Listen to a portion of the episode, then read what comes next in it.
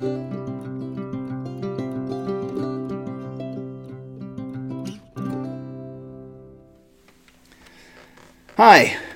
welcome to a weekly word. I'm Pastor Eric Tritton from Glory Day Lutheran Church in Hudson, Ohio. Thanks for being with me. Today, I want to talk with you about Cyril and Methodius. And if you've not heard of them before, don't worry about it. Um, but there is a day set aside in uh, the church year to commemorate these two brothers. Uh, it's May 11, and this day helps us to remember the work that they did to bring God's word to people in a country that no longer exists. It's the country of Moravia. Um, they were alive in the 800s AD. Um, at this point, the church isn't just legal; it's it's official, and there are two centers of the church at the time.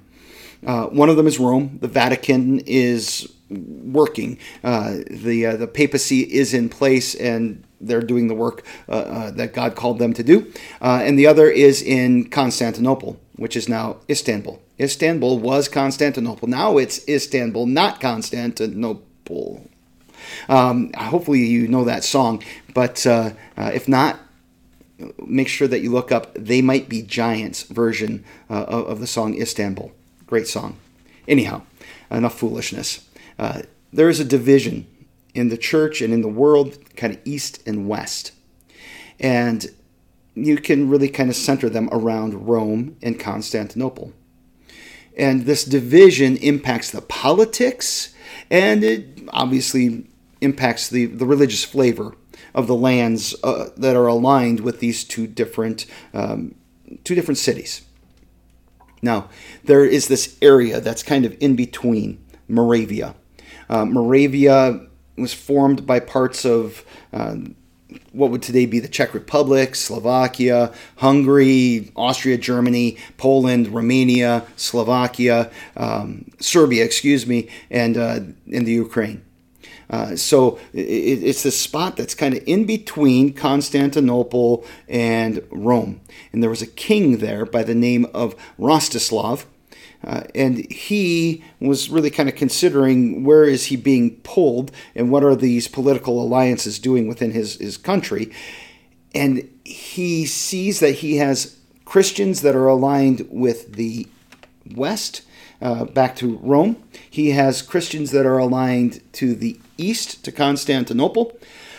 And he also has a really significant population of um, Slavic pagans and he he wants to bring them together in, in, in, kind of one faith and so he chooses he chooses to write to constantinople to get help this is part of the letter that he wrote he said uh, many christians have arrived in our midst some italian some greek some german and they've spoken to us in their different ways but we slavs are simple people and we have no one to teach us the truth Therefore, we pray you to send someone capable of teaching us the whole truth.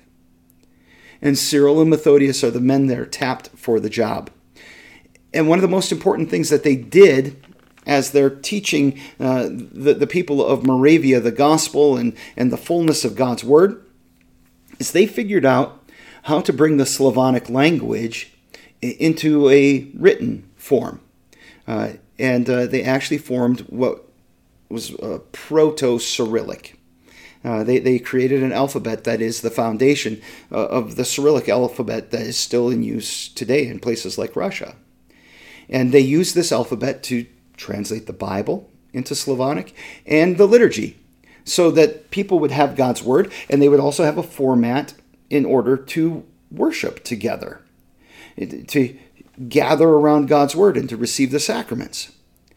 Now, it's probably not shocking, but they did receive some opposition because there were people who believed that when you're teaching the faith, you should only use Greek, the language of the New Testament, Hebrew, the language of the Old Testament, and Latin, which is the language of theology, really. a lot of the early theology of the church is in Latin. Uh, and interestingly, Cyril and Methodius, when they're trying to work out this, uh, this conflict, they don't go back to Constantinople, they actually go to Rome. And they appeal to Rome, and Rome actually puts its stamp of approval on the work that they were doing, bringing the gospel to the Slavic people.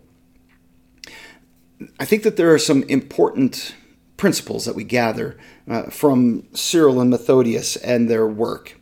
And one is to recognize that our context changes. Um, for Cyril and Methodius, their context changed because they went from one place to another. And we still have missionaries that travel from wherever they're living to someplace else. We used to think of this a lot as Americans going to some other nation. I've actually met missionaries from other nations that have come here to America, and that, that's a that's a pretty neat thing to experience. And I think it says something about where we're at in our world that our context has changed as well, and it is worth thinking about how are we communicating God's truth and the gospel to people today? How do we communicate the message of Jesus? How do we worship when we gather?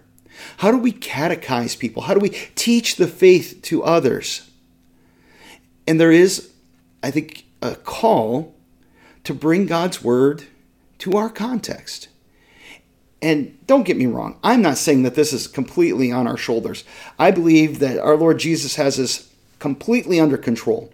And the Spirit of God is already at work in our, our country and even in us to bring the gospel to people and to help us, well, to drag us along uh, as he does his work of bringing faith into the lives of others.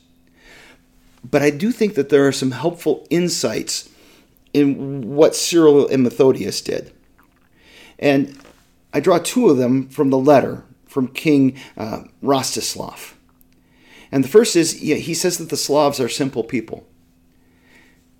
And I think that when we think about our witness, simple is good. When we talk to people out there in the world, a lot of times they think they know what we're about. But sometimes a simple witness can be a very powerful thing. We don't need to get into the deep weeds of theology in every conversation. Just keep it simple. Focus on Jesus. Focus on his death to atone for our sins, his resurrection to win everlasting life for us, you know, to, to show that he has won the victory. Keep it simple. It's a good good policy in a lot of ways when we think about how we share the gospel with people today. Uh, the, the next is uh, King Rostislav wanted somebody who was capable of teaching the whole truth. And I think that there's something important for us there too, that we teach the truth, the whole truth. That we, we don't we don't need to curry to the culture. We speak God's truth. And that means, yes, the law, that God has said certain things about how we're supposed to live if we're his people. But it very clearly means the gospel, talking about the forgiveness of sins in, a way that is uh, meaningful in, in today's world because there ain't no forgiveness in today's world. I don't know if you've noticed that. To be able to speak of forgiveness and salvation is a powerful thing. And to teach the truth about forgiveness, I think that that's going to grab people's hearts. And yeah, there is a need for knowledge of the scriptures for you and me. And I think more than a knowledge of the scriptures, a dependency on God uh, and His work through the Spirit in our lives through that means of grace in God's Word. So, simple is good, teach the truth. I think another important point is that worship matters. How we go about worship matters.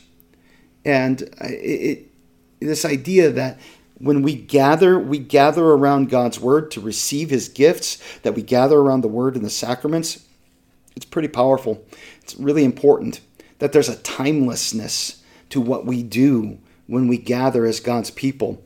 Uh, because this is a an, an eternal and uh, universal message that we have received in Jesus. So thinking about what we do when we gather is important. And then lastly, love your neighbor. I think Cyril and Methodius probably could have gone back to Constantinople and turned that into a power play.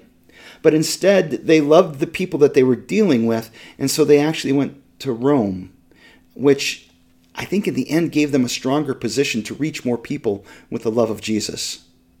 And I think that probably took a lot of humility that was rooted in not a care about themselves, but a, a love for the people that they were serving. We're living in uh, a post Christian world. You know, and, and we can lament that if we want. Um, but we can also recognize that there's need out there in the world to bring the message of the gospel and to see ourselves as translators to bring God's word to people today. And also that we are called to be his witnesses, to share the love of Jesus and the hope we have because Christ died for our sins and he is risen. And I don't think we need to fret about the future, but to trust that he is at work and he'll use us to bring his love and forgiveness to others. Thanks for taking some time to be with me. God's blessings to you. Um, if this was helpful to you, if this was interesting, you know, please share it. Um, you, you, can like, you, you can comment, whatever. Uh, always glad for that. And uh, I hope you'll come back and join me next time.